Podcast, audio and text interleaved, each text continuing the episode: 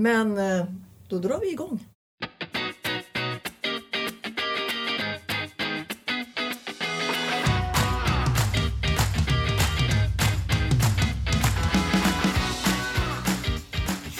Hej och välkomna till Klimatpodden från Länsstyrelsen Västerbotten. Jag heter Liselott Holm och är kommunikatör.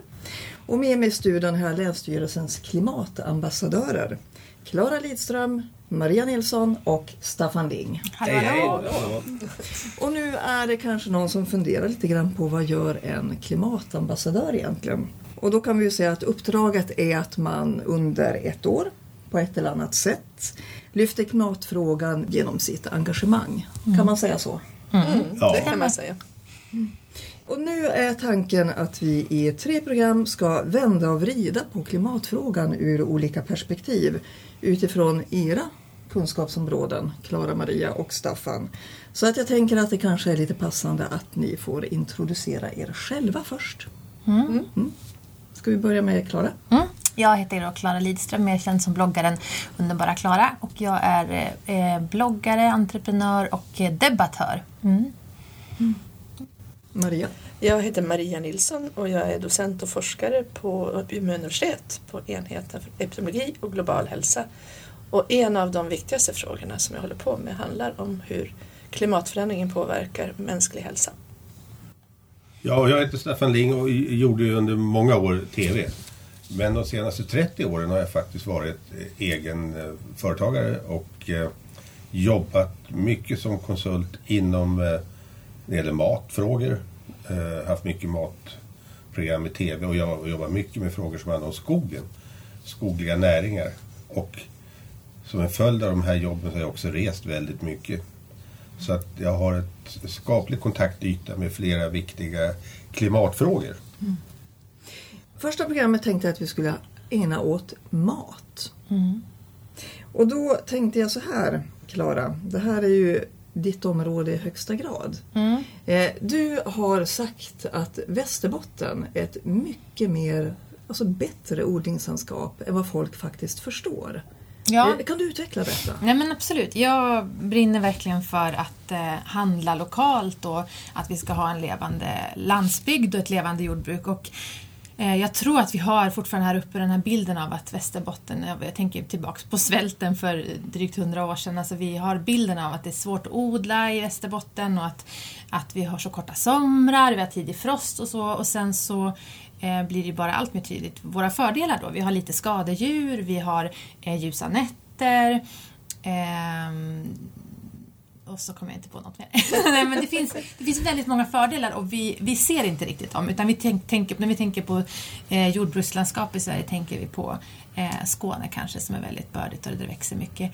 Eh, men, men Västerbotten är ett utmärkt landskap att odla i. Och Tyvärr håller ju Västerbotten på att växa igen. Alltså vi har ju fler, fler och fler bönder som eh, stänger igen och som inte längre ser någon lönsamhet i i det de håller på med. Så för mig är matfrågan superviktig och att vi ska börja handla lokalt och förstå vilken påverkan det gör på vårt närsamhälle. Men, men varför är lokal mat en viktig klimatfråga? Alltså, det är ju bra om man inte transporterar mer än nödvändigt. Alltså att vi har korta transportvägar. Så att eh, ur klimatsynpunkt så är det ett skäl. Verkligen. Och sen också tänker jag att vi behöver ju fler små aktörer. Vi ser ju att det finns stora problem med mat. Alltså väldigt stora bönder som liksom odlar enorma ytor. Det finns ju inte så eh, många sådana i kanske Sverige, det är i södra Sverige då. Eh, men i USA till exempel så blir det jättestora problem för att pollinerare kan inte, orkar inte flyga över fälten. De, kan inte, eh, de får alldeles för ensidig kost när de bara pollinerar ett typ av sädeslag till exempel. Så vi behöver eh, en levande landsbygd också för att hålla mikroklimatet, alltså den biologiska mångfalden i det lilla i, i närheten eh, levande. Alltså insekter, smådjur, fåglar. Ehm, och det är ju väldigt dumt med tanke på vilka enorma klimatavtryck alltså frakt av mat ger, att vi inte då odlar på den yta som finns allra närmast oss. Men det är väl så också att om vi pratar om det lokalt odlade så har det den stora fördelen att det är odlat nära oss. Men det är inte givet att det är bra. Nej. Alltså det finns ju odlare och uppfödare som faktiskt gör ett dåligt jobb. Och eh, Mattias Dahlgren som fortfarande är vår enda världsmästare i professionell matlagning som dessutom är från en förort till, Bodbyn. Nej, men Storliden. Stor, Storliden. Ja. Han, han säger det alltså att en, eh, en eh, lokal producent det är en som bryr sig om det han gör även om det är lite längre bort. Eh, Så att kvaliteten på det som man faktiskt lämnar ifrån sig är oerhört viktigt. Man kan inte ha överseende med en produkt bara för att den är odlad i närheten. Och så tror jag att vi kommer, måste tänka med all, när vi pratar om all form av miljövänligt leverne att man kommer inte köpa miljövänliga kläder för att man vill ju fortfarande vara snygg. Det är liksom, och, och mat ska fortfarande vara gott. Och, eh, därför så är det svårt att prata om liksom, att köpa lokalproducerat om man nu tycker att vi, det som finns lokalt inte är så bra. Eller man tycker att kanske att det lo- lokala mejeriet inte har de bästa produkterna så, så gäller det att också hitta ett sätt att konkurrera med kvalitet.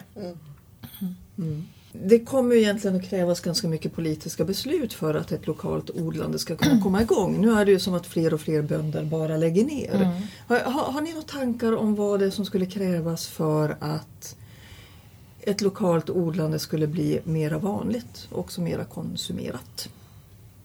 Ja, Det är klart att det behövs politiska beslut för det behövs ju hela den här frågan om vi pratar om klimatfrågan och hållbarhetsfrågan.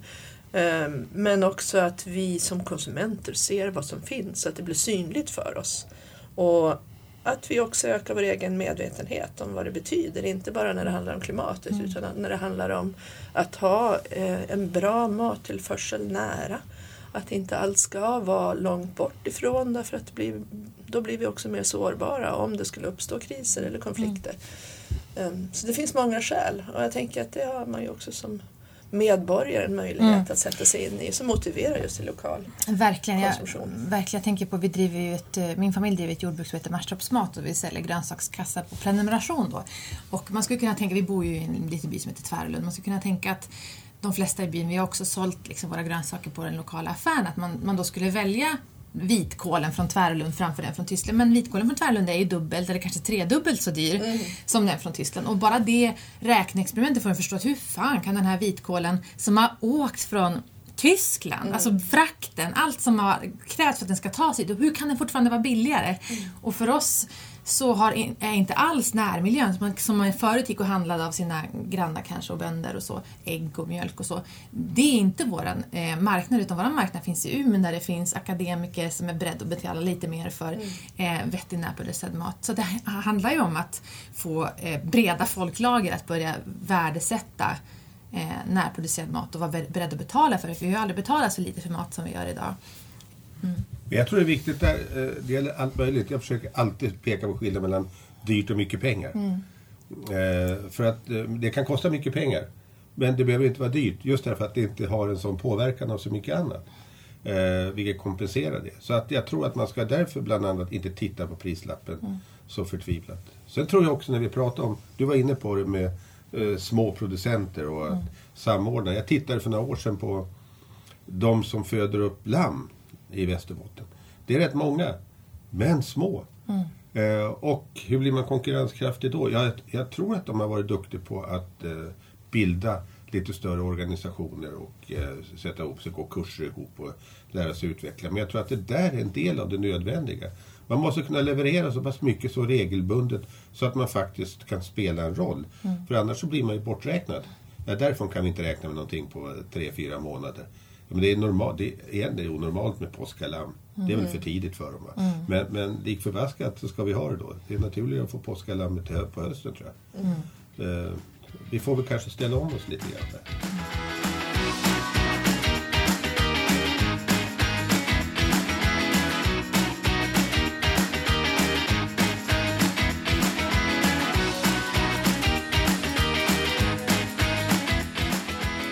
Men det som är hoppfullt tänker jag, mycket med klimatfrågorna är väldigt stora politiska frågor. så att det känns väldigt långt borta. Vad ska vi göra åt att USA nu subventionerar billigare kolbrytning? Alltså det är väldigt svåra frågor. Men mat är ju någonting som man faktiskt, det är ganska handfast. Det är någonting vi själva kan alla ska ju äta, alla ska ju lägga pengar på mat. Så att fundera lite på vad man lägger de pengarna på är ju ett sätt att tycker jag, få mindre klimatångest och mindre miljöångest för man känner att ja, men jag gör i alla fall det jag kan med de pengar jag har. Och det tycker jag är ett viktigt budskap att skicka med för att eh, få bort den här hopplöshetskänslan av att det är så stort och det är så svårt. Ja, men vad lägger du dina pengar på? De du, det du handlar varje dag i mataffären, vad lägger du det på? och känna att man kanske gör en skillnad där. Det är ju, Mm. det är ju att snarare ge människor hopp än att ta ifrån dem hopp. Jag tror också vi kan lära oss mycket av eh, när, matexpert, eller dietexperten Stefan Rössner eh, poängterar ju någon gång att det spelar ingen roll vad du äter på finkrogen när det gäller nyttigheter, för där äter vi så sällan. Men det som är intressant är att det är finkrogarna som går i bräschen för allt nytänkande i köket och i maten. Om man tittar här i vår stad till exempel, att Gottards har du egna växthus för all eh, gröda på Grubbe. Och köksbaren handlar upp allting från Oxviken i eh, Tavelsjö. Alltså det är ett sätt att skapa... De, eh, att ta tur med matsvinnet. Att göra mat av det som har passerat bäst före-datum och annat. Alltså de är föregångare. Vi kan titta på dem så ser vi för det finkrogarna behöver göra det är ju tjäna pengar. Och det är inte de mest lönsamma projekten. De, finaste krogarna i världen, de går inte ihop. Det är bara så. De behöver finansiärer. Men de är med och utvecklar matkonsten så att säga och hur vi tar tillvara. Jag tror att där kan vi titta på det, vi som vanliga konsumenter och se att det går att göra så mycket mer för att äta bättre, äta billigare, äta varierat och äta det som kommer från närheten. Men sen kan man ju inte, man kan ju inte låta bli att prata om att vi också behöver äta mer växtbaserad mat om vi ska leva klimatvänligt. Och det är en kunskap också som har funnits länge om nyttan med att göra det. Och där kan vi också göra väldigt mycket som privatkonsumenter och vi ser ju också att det är vanligare att människor blir mer och mer utav blandkostare. Att man äter några vegetariska dagar i veckan och så. Ehm, och det finns ju många myter också tänker jag om det här med vegetarisk mat, att det ska vara så förfärligt dyrt till exempel.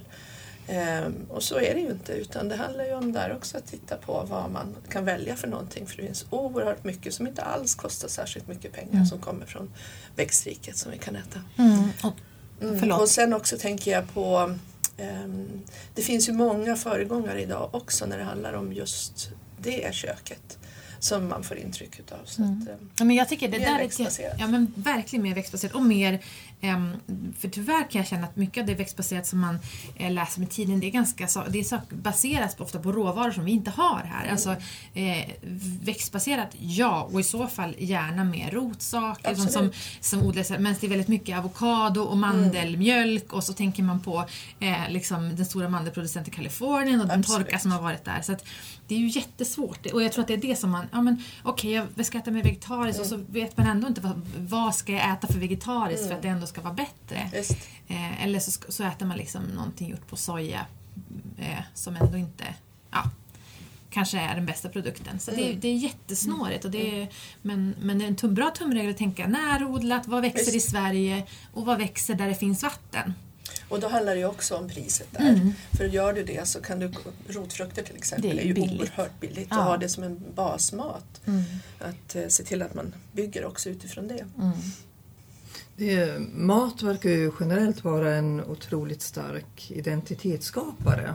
Att många personer håller fast vid sin köttkonsumtion nästan utav ren trots. Alltså, eh, att det blir, det blir liksom en slags markör mot kom inte och tala om för mig hur jag ska göra och hur jag ska leva mitt liv. Alltså hur, hur ska man kunna bryta igenom en sån barriär? Jag tror eh, att det, eller det stämmer att det är så, men jag tycker också att vi ser att det, jag tror att delvis kommer att lösa sig av sig själv för de som kommer som är unga nu är mycket mer det är mycket mer odramatiskt att vara vegetarian eller äta mer vegetariskt. Det känns som en naturligare inställning till det mesta. Det är inte så dramatiskt. Sen kan det vara svårt och det kanske inte heller är en 80-årig gubbe från Vilhelmina vi måste omvända till att sluta äta älgkött. Liksom. Utan, eh, det är det här som, som gemene man gör att man väljer köttalternativet man går och äter dagens lunch. Och har man ingen aning om vart den där grisen kommer ifrån eller eh, vart någonting i maten är producerat. Så jag tänker att en del av problematiken tror jag kommer lösa sig av sig själv. Inte allt, men, men det blir ju bättre. Mm, där håller jag med dig verkligen för att jag tycker att man ser det omkring sig att väldigt, väldigt många är, har ett helt annat intresse eh, för att äta vegetariskt idag. Ehm, det känns som att man behöver, precis som du säger, man behöver inte ägna, ägna sin uppmärksamhet åt de som inte känner sig beredda. Nej.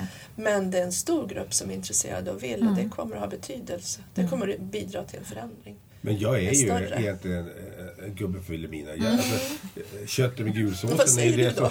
Ja, ja, ja, men det- är det som har rått om man det fan så man kan inte äta, äta grönsaker bara, det är för lite. Och sen upptäcker man på vägen att man faktiskt påverkas. Så jag gick åt på eh, rost när de var nya. Åt lunch varje dag. Jag äter två månader tills min fru sa, vet du att jag äter vegetariskt varje dag? Jag hade inte en aning. Men det spelade ingen roll, bara det var gott så att säga. Eh, Och var det är det som är grejen, Ja. det måste vara gott. Och det kom ju en kedja faktiskt för, det är ju 15-20 år sedan, som hette Going Green.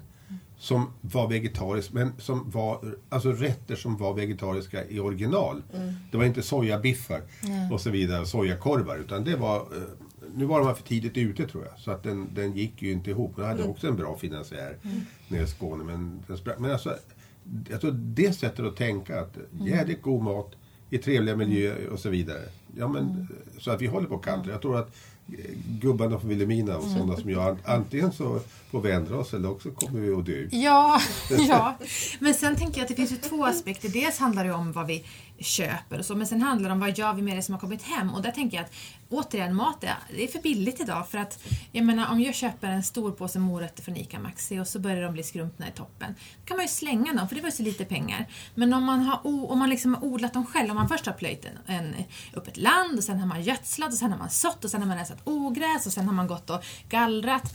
Då äter man ju morötterna hur de än ser ut. Eh, för att man förstår arbetet som ligger bakom. Och så det är ju tänker jag, ett generellt problem idag när vi är så långt ifrån de produkter vi, vi, vi vet inte hur man kläder kommer till, vi vet inte hur man gör skor, vi vet inte vart Eh, vart mat, hur man producerar maten så är det lätt att, för att vi också har ett högt ekonomiskt välstånd, ja men nu är den här trasig, nu slänger jag den. Eller det här, det här har luktar lite, den här mjölken ja, liksom har gått, passerat någon dag. Eh, nu, nu har jag bort den för säkerhets skull. Så det handlar också om tror jag, att ge folk en tilltro till sina smaklökar men också att fundera på arbetet som ligger bakom och få fram en produkt. Och där tänker jag att det är jättepositivt med den här odlingstrenden som har kommit så mycket. Att folk inte bara vill beskära rosor utan också ha ett trädgårdsland. För det tror jag ökar förståelsen för matens värde. Och stadsodlingarna som startar. Absolut. Verkligen. Eh, Om man tittar lite framåt med de ändrade klimatförhållandena som kommer som, är, ja, som redan nu är en verklighet även i Västerbotten. Vad, vad tror ni att vi kommer att odla här som vi inte odlar idag? Det var en bra fråga. Svår fråga. Jag tänker att vi... Eh, det jag bara spontant tänker på det är att redan nu förstår fördelarna med, med det vi odlar här. Jag tänker på eh, min, min mans mormor, hon är bonde, hon är från eh, Blekinge. Och hon sa att hon alltid tyckt att det var så tråkigt med rotsaker.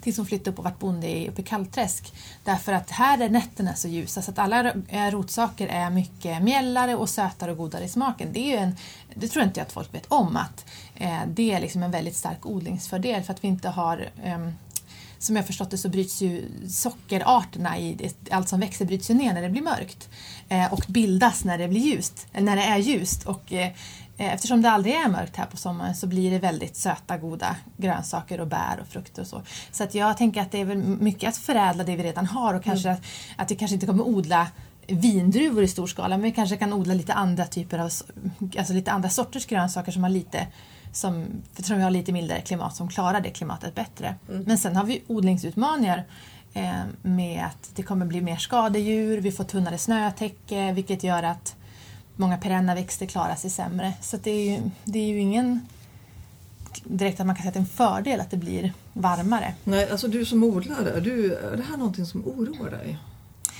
Ja, alltså vi flyttade ju till den här byn för nio år sedan och jag eh, gjorde det delvis av klimatångest. Jag vill, jag vill, jag vill när, när zombierna kommer eller när, när översvämningarna, då ska vi sitta där, vi ska ha vårt matlager, vi ska liksom vara trygga. Men det man ser en sån här sommar är att ja, men det torkar ju bort. Alltså vi drabbas ju också. Det är inte som att vi bara för att vi odlar det kommer vi ha mat även om importen liksom kommer svårt att importera saker så, så vi kan ju inte odla allting här heller. Eh, det här var en extremt varm sommar, förra sommaren var en extremt kall sommar, en av de kallaste somrarna sedan svältåren på 1800-talet. Eh, och de två extremerna gör att man känner att man är väldigt sårbar som odlare också. Men en fördel hos oss här, det är ju detta med tillgången till vatten. Alltså att vi har väldigt gott om vatten, vilket i sig är miljövänligt. Eh, och i somras när flera bönder hade problem med växtli- växtligheten på grund av torkan så var det ju en del stora reportage om bönder som höll på att byta till annan gröda som krävde mindre vatten kanske, vilket kan vara baljväxter och det, jag är inte expert på det. Jag pratade med en bonde i Tavelsjö här utanför Umeå bara för några veckor sedan. som också var inne på att det finns eh, my- mycket goda möjligheter att odla sånt som inte har odlats här uppe för ingen har frågat efter det. Som går att göra faktiskt i våra, det är ju fantastiskt börde kring Tavelsjö och en massa sluttningar eh, kring sjöarna. Potatisbacken i Ammarnäs. Precis. Men sen tror jag att man odlar på ett annat sätt. Alltså, I vår odling så jobbar vi väldigt eh, eh, odlingsintensivt. Alltså, vi, vi odlar på ganska små arealer eh, och är jättenäringsrikt på dem och tätt, och tätt odlat med massa olika sorter. Vilket gör att en sån här torr sommar så gick det att vattna. Det är ju svårt att vattna enorma arealer men för oss gick det att vattna. Så att jag tror att hitta fler sätt att odla på. Där finns det ju massa eh, metoder som vi i Sverige inte använder oss av. Men alltså, Kanada ligger ju långt fram genom att odla i kalla klimat. Eh, men där man också har varma perioder. Så att det, det finns ju innovativa sätt att odla på idag som jag tror att vi inte riktigt har uppmärksammat därför att mycket inom liksom, bönderna har det har varit att man har lagt ner och man har avvecklat. Men om man tittar på de nya bönderna som kommer så kanske inte har det här bondearvet utan har tittat istället på kanadensiska bönder som odlar i liknande klimat eller läst på om permakultur eller vad det nu kan vara. Då finns det, det finns innovativa sätt att odla på som vi inte gör i norra Sverige idag.